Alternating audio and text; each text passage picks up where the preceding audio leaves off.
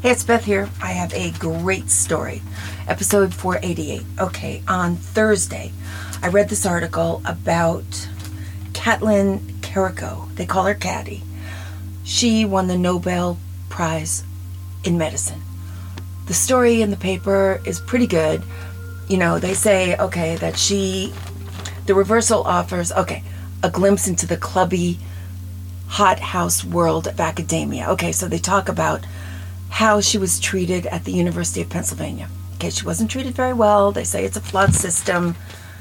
And that another reason the relationship was frayed was that Kati could antagonize colleagues. In, presenta- in presentation, she would often she would be the first one to point out mistakes that others made in their work. She didn't intend to offend anybody. She just felt the need to call out mistakes. I mean, what? This is just kind of sexist, really. Her job, which wasn't a tenured track position, was to research and de- deliver lectures for graduate students. She had a dumb job at the campus, okay? She comes from Hungary, she comes for this, she thinks she's going to get ahead, and she doesn't. She felt like something of a second class citizen. And once she was reprimanded for using deionized water belonging to a senior member of her lab rather than climb five flights of stairs to get some from a different laboratory. Okay, this is how they're treating her, right? She rarely found success. Reviewers sometimes questioned her proposals, noting her title at the school. Okay, so they they would see that she was just an adjunct professor. She was trying to figure out the RNA, you know, the double helix for the DNA. She believed that a single strand was better. No one in academia believed her. She believed in herself. They said it was too fragile. She said that it was the perfect conduit to make change because it wasn't as strong as the double, you know, the entwined one that you always see. Okay, so she went on her merry way. She kept fighting and fighting and fighting. DNA has two strands of nuclear nucleotides that wind around each other like a twisted ladder, making it durable. By contrast, the mRNA is single stranded and notoriously unstable. She said that's exactly what we need. She fought, she was the only one. Everyone put her down. She got to the point where, in 1995, and that is so long ago, this woman is a fighter. After Kati turned 40, she received an ultimatum ultimatum leave Penn or agree to a demotion. She accepted the new lower paid position it was embarrassing and upsetting, and she, nobody would talk to her, but in a way, she felt liberated because it gave her time to work on improving her mRNA technique. Then, okay, so this this story is so dry. They they miss all the highlights of it. So I did all this research on this woman to find out what was really going on. I mean, this is just like you wouldn't want to know anything about this woman except it's just the highlights and it's not good enough.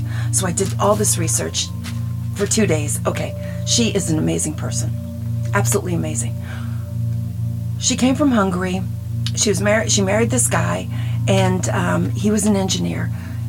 She needed to come to America to get her job done. Okay, she accepted whatever it took to get here.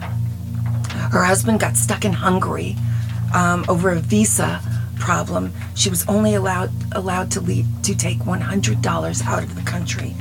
With her daughter, she worked. Her husband figured out she worked so many hours that she actually only made one dollar an hour. And when she came to America, she had a two-year-old little baby girl. She did all of this, and she says that you know she didn't get to spend as much time with her daughter as she wanted to, but that her daughter got to see what it meant to be passionate about something. And it's really, really funny because she's mostly she's mostly known her daughter became a her daughter's name is Susan. She became a rowing champion, an Olympic champion, two times world champion, inducted in the Hall of Fame. So most of the time, Kati would go around and she was Susan's daughter everywhere she went. Nothing stopped her. She kept doing her work. Her daughter's great. Her mother every year would watch the Nobel Peace Prize thinking that her daughter's name was going to be called. And Kati was Mom, please, please go back to sleep. Everything's going to be fine.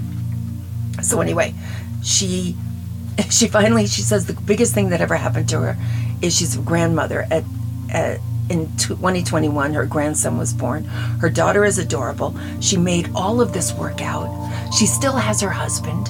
He's crazy about her. She raised a daughter and she did all of it practically on her own. The big i mean this could be such a movie.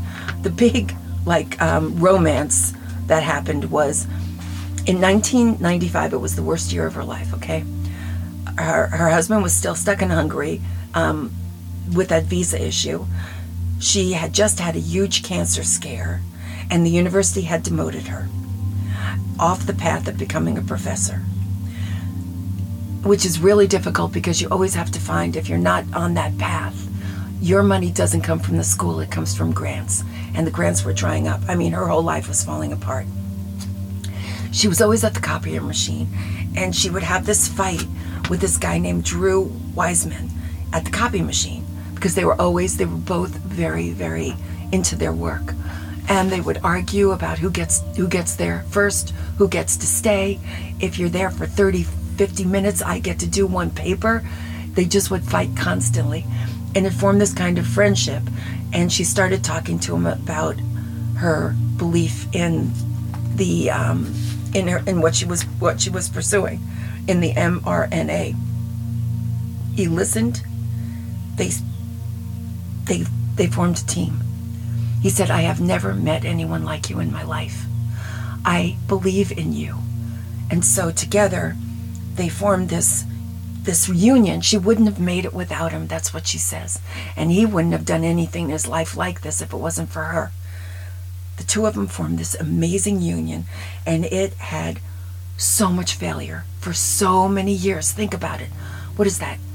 Like, oh my gosh, 95, 105. Oh my gosh, how many years is that? Over 20 years. The two of them have fought through so many roadblocks, failed experiments, rejections from journals and grants. Everyone was laughing at them. He is a quiet person. She's very animated, so they called them Bert and Ernie. Every name in the book, they they just didn't stop. And then the school, the school was Pennsylvania, University of Pennsylvania. They took advantage of them. Penn eventually licensed. Okay, so Penn State was making. They patented their mRNA technology, which was brilliant. And so the two of them Kati and and Drew tried to license it for their biotech company, but couldn't afford the price the university demanded. Can you believe these people at the University of Pennsylvania? Penn eventually licensed it to another company. During the past few years, Penn made tens of millions of dollars licensing the technology to various companies, including BioNTech, that's in Germany. Those are the only people that were good to them. So today, Carrie is still an adjunct professor in the school's Department of Neurology. Kati and Drew are brilliant researchers who represent the epitome of science inspiration and determination. And so, this president of the school, Liz Magill, she doesn't say she's sorry. She doesn't say they treated them badly. She doesn't say we're going to learn from this and change things at the university. She just gives them this stupid one note congratulations. But the world of research is looking at how, especially, she was treated all these years, and something better will happen because she's going to not go away and she's her strength is that she tells the truth. The very same thing that the other professors didn't like about her, where she says, But you made this mistake and you made this mistake, is her strength. And she is willing and able to talk about all of the problems she had at the school and how much sooner she could have gotten to this had they just supported her a little bit. They don't think. They don't think ahead they, they couldn't give a person a chance. They just kept pouring money into something that wasn't working. And she said, okay, when she found out that this was way back, when she found out years ago like five. When no, maybe just four. When when Carrie found out that the Pfizer BioNTech trials of her mRNA vaccine for COVID 19 worked, she ate an entire box of Goobers chocolate covered peanuts by herself. That's the kind of person she is. This would make the greatest movie. I mean, she's like Madame Curie. Although she's not even married to the other guy. The other guy's Drew. She picked him up in front of a copy machine years into what she was doing. And he supported her and understood her, and the two of them together could think every problem through because she was impulsive and he was deliberate. And their brains just perfectly functioned, but neither one of them got any respect for anything that they were doing. And they made it anyway, all by themselves. But the coolest thing about this woman is her daughter turned out great. I mean, in my book, she says that research is a great place for a woman. Because really, if you have to go, if someone breaks their leg in the playground, you can leave. You can have your cake and you can eat it too. And that's what's so great about this woman. She has a husband that she adores. They went through, you know, horrible, horrible trials together. She has a daughter that is an Olympic athlete, and oh my gosh, she is so cute. And she's a great daughter. She's a great mother to the grandson. She managed to have it all. Nobody does that. Nobody gets that. I mean, she should go on the road. She should write a book. She should go to colleges. How did you how did you have all those balls in the air, especially when you came over from Hungary with the 2-year-old? I can't find it, but I'm thinking her mother came with her or her mother came to visit. You need your mother, and she says that her mother was her greatest support system all through the years. Her mother just talked her up no matter what. Every single time she fell down, you know, even at 40, she'd call up her mom. And her mom would say, You're going to make it. And this is really kind of sad because she died in 2018 and she didn't get to see her daughter win the Nobel Peace Prize. But Kati says the minute she heard about it, she felt her mother's presence. And her mother just going, I told you. I told you. So this is a great story. Why can't we have a movie about this? Why can't we have a great story where a woman keeps everything, all the love in her family life?